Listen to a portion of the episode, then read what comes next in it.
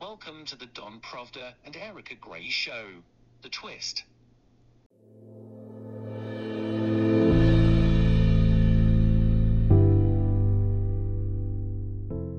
Welcome to the Twist News. I'm Erika Grey.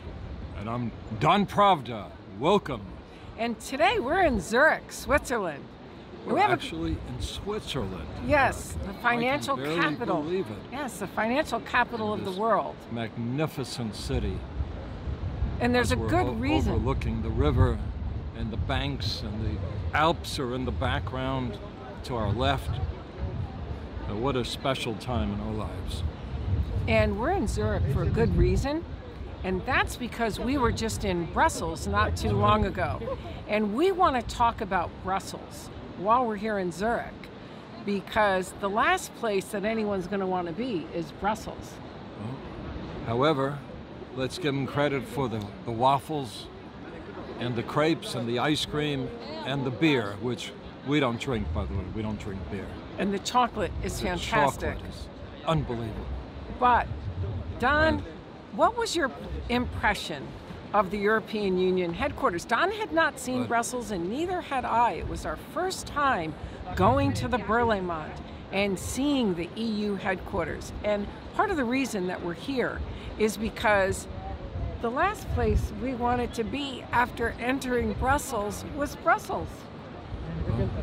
We were there, and I must tell you, the, the area of the government is larger than Capitol Hill. It's an enormous complex, and a certain, maybe even a darkness to it, sort of a, a Star Wars feeling. You've entered this empire.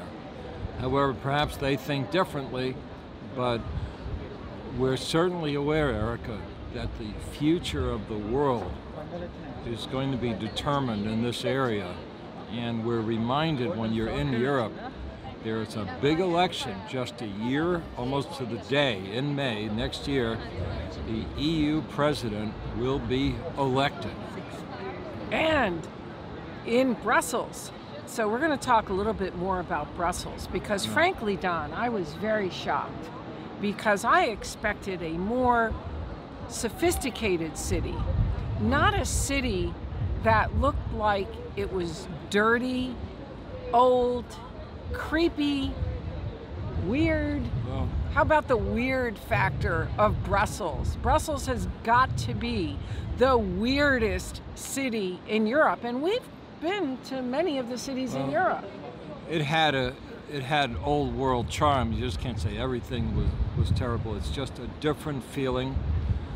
It's not Paris anymore, and there is there's a a certain rustic uh, beauty to the city. You can't deny that, but it's not. It seems was not our place. Wait a minute, rustic beauty. there was graffiti almost everywhere. certain- and when you got Well- into the train station, there was this graffiti, the old style buildings that had no appeal. And then you had these cathedrals that were literally spooky Well, and a mix of people the- that were just somewhat but odd the and cathedrals bizarre. are what the draw is to the tourists. So the cathedrals are Not in Brussels. They're not going to Belgium. They're going to other cities in Europe. And when you go to Brussels, you understand why yeah. they're in other cities. But the shocking piece is that you hear so much if you if you follow international news. You hear Brussels, Brussels, Brussels, and you go there and you can't wait to leave. And the European buildings are monolith. Like it they are staggering in their size and people have no idea because they look at the EU as an economic grouping, but it's not. It is a political power as much as it's an economic power. Don, would you like to comment on that? Well, I think of it more as a, particularly now, a political city, a political power, where future decisions are made. We saw the headquarters of the EU, which is sprawling. This is not a little place, this is not a storefront. These This are is enormous, not a storefront. enormous No, it's not a This is, storefront. uh, and it's a obviously a seat of power when you are there. It's sort of a, a kind of a United Nations that is present in Brussels. Bigger than that. It's bigger than a United Nations. I don't think you have And- a clue until you see the Yeah. buildings. And then we saw the EU Parliament in Strasbourg. It is just as powerful and monolith in size as the Berlaymont, And, uh, the council. In, in this particular case, in the Parliament in Strasbourg, we were there inside. We were literally in the area where the voting is done, sort of like, for me, it, it reminded me a little bit of Congress in the United States, but it's larger. 705 people vote on legislation. In America, we have 435 Congress people and 100 senators, so it's larger in in Strasbourg than in Washington, and that's the feeling when you're there. It's it's an enormous complexes, and you feel a sense of history there, and you feel a sense the future of world history is going to be decided in in France, in, uh, and Germany, and Belgium. Well, actually, in Stras in Yeah. uh, Strats Strasbourg. Strasbourg. Yeah. Excuse me, I got tongue tied for a second. And in Brussels. Uh, the plenary in Strasbourg, the European Union Parliament meets 12 times a year. There's 12 plenaries that take place in Strasbourg. The other meetings take place in Brussels. But Brussels is definitely the city of weird. You have New York City, which is the greatest city in the world. Rome is an ancient city. Paris is charming. And Brussels is weird. I mean, would you say that was the uh, one word to sum that- up Brussels? That's why the people are eating all waffles and, and ice cream, uh, all that sugar, to escape the the darkness and the hardship. and uh, you mean the creepiness of the city? The chocolate. Let's not forget You the mean chocolate. like Brussels is the stuff Uh, of that nightmares is made walking. You're walking around. I want another piece of chocolate now. and pass me the hot chocolate and the ice cream. Yeah, so Brussels is definitely a creepy city. It is the city of weird, and it is the seat of the EU I have headquarters. A, I hey, have how a feeling about they're not going to invite us uh, to this town now. The mayor won't be inviting us. Uh, how about there's more UFO sightings in heard something. Belgium and in Brussels. I believe it's in Belgium, but probably in Brussels than anywhere else. And you can see. I don't think they had a lot why. to say. We don't have uh, any recordings, but we have stories and And this is why we're in Zurich, Okay. reporting on yeah. Brussels, because this is a lovely city. Is want to give you magnificent city. magnificent city. So we'd rather be reporting about Brussels in Zurich Yeah. than remaining in Brussels any longer than we had to. And that is what Brussels, so you're going to hear a lot in international news. Brussels, Brussels, Brussels, especially as we report on the European Union or we play various news clips. And we just want to let you know that our impression was that it's this creepy city, city of weird. The EU buildings are monolith and powerful. Don, how did seeing Brussels and the EU Parliament in Strasbourg change your opinion of Well- the European Union? The change is when you see these grandiose buildings and you see the kind of territory they occupy, and once you're there and you're inside the buildings, you know that this is a very serious group. This is somehow we hear very little about the, we, we don't hear much about the parliament. In fact, when you come right down to it, mention these countries, France or Germany or Holland. We hear very little about them actually, more about London, I would say, and more about Mr. Macron in Paris and in that government, but EU very little. So it's it's kind of a shocking how big it is and how many people are part of it. And let's not forget, every legislative body needs a staff. They need people who work there, the, the people who do the security. It's just like Capitol Hill. Everybody has a legislative uh, person who's been elected to their Congress. They have staffs, they have committee rooms, they have hearings.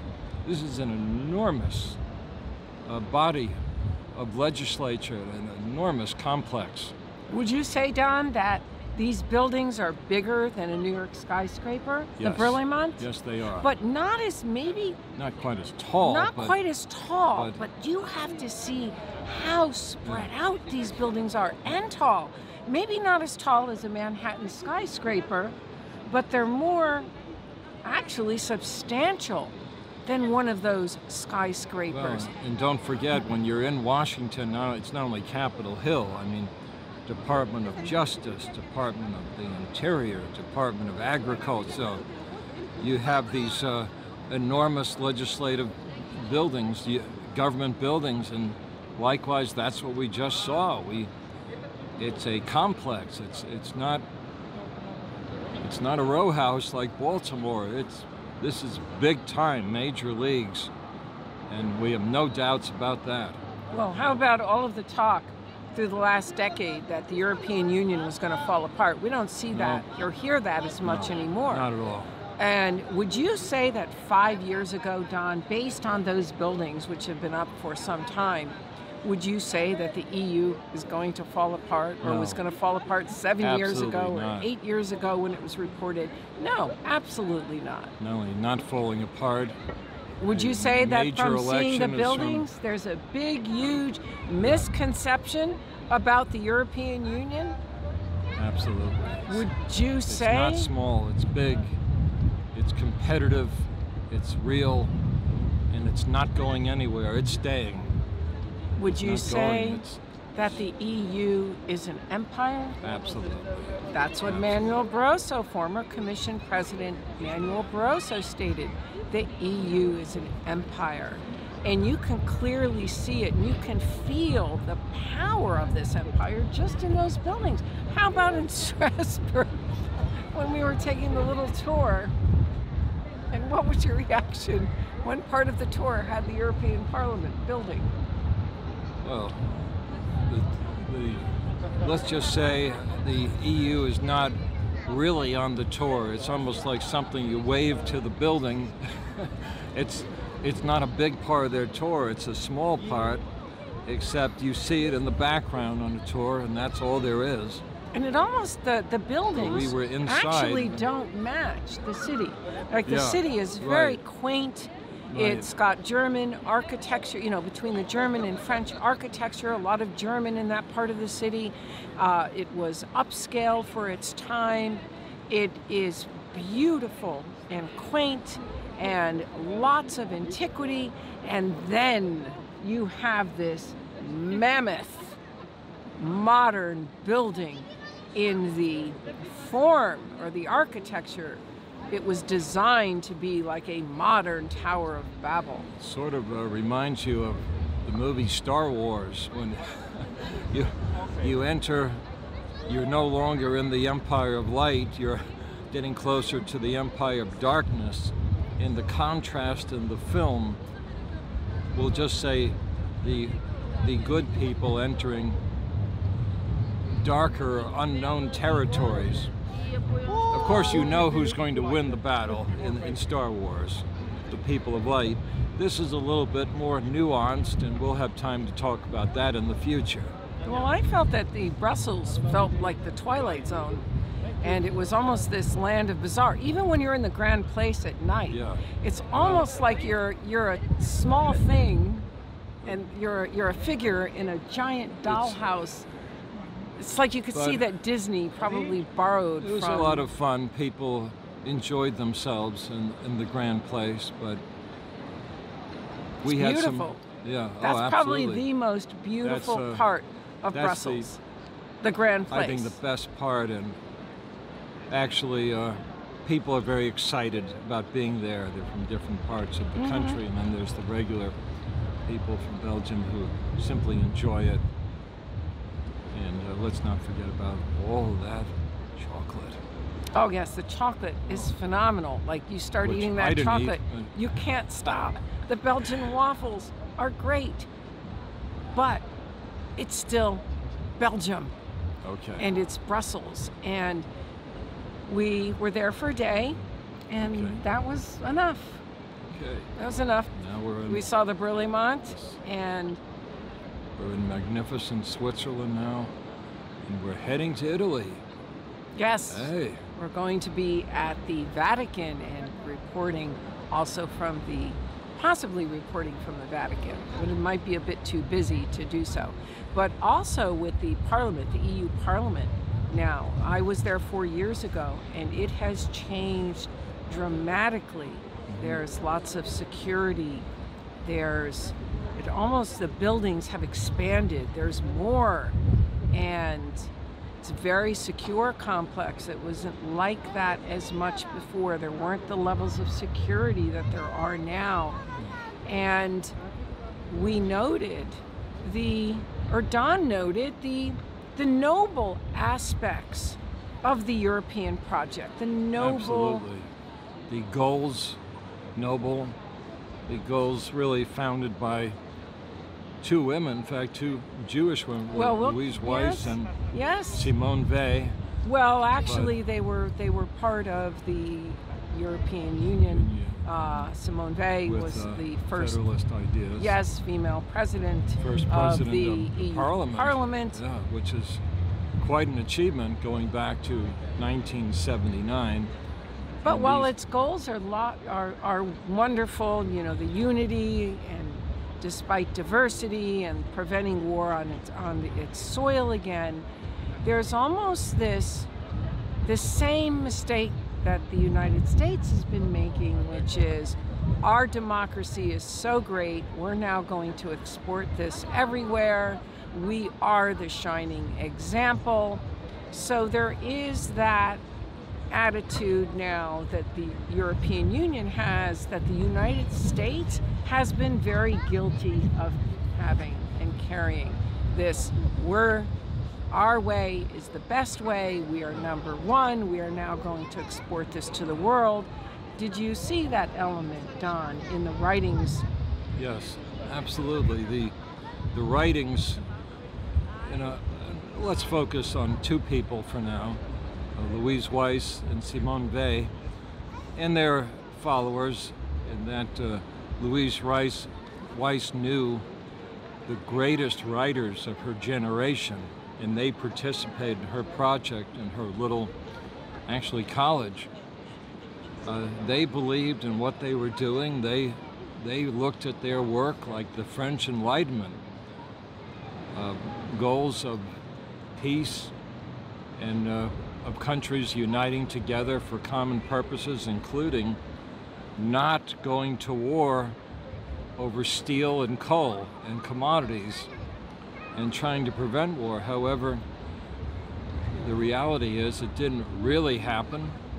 On the other hand, uh, Thomas Jefferson wrote about um, all this, a lot of democracy and and every man is equal, but this, the country had to go through wars, changes, the end of slavery, and in this country where we're at, they have been to war, and they know what it was like to to go through world wars, and and they remember the casualties of war. And people being deported from their nations. right. So while it's noble and lofty Right. Part of the problem is there's a huge democratic deficit within the institutional structure of the European Union. Right. And then it's the old saying that absolute power corrupts absolutely.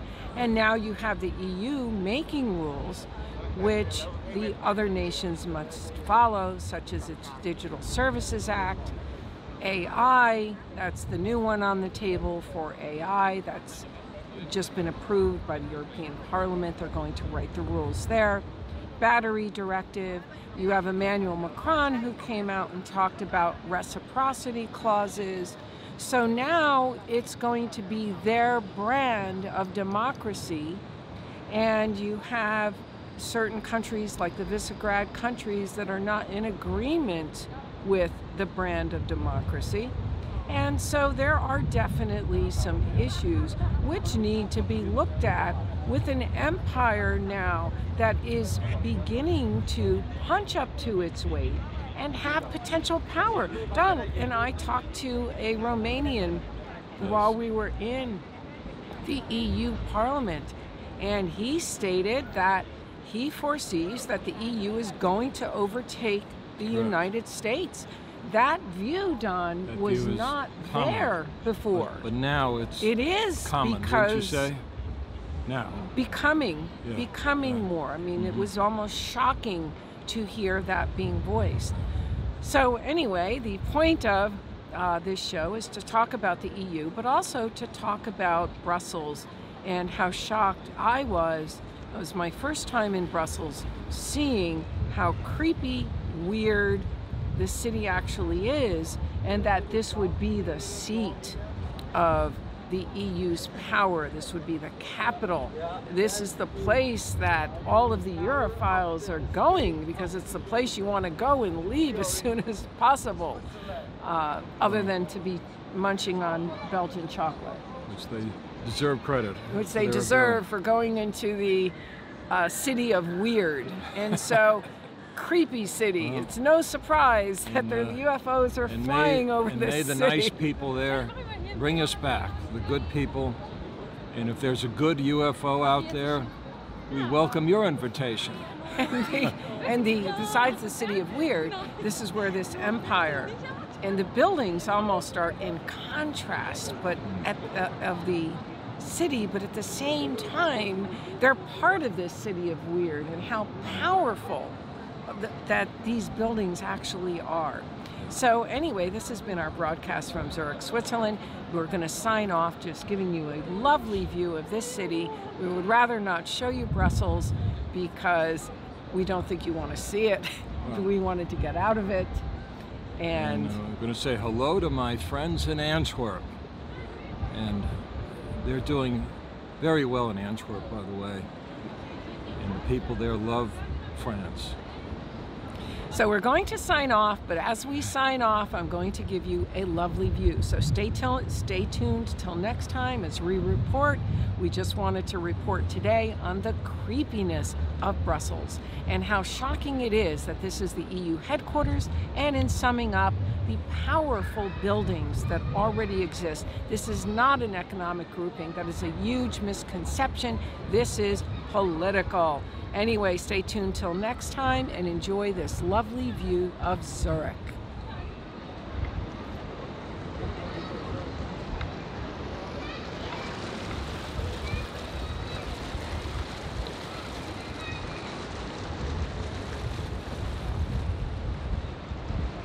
And thank goodness it's not Brussels.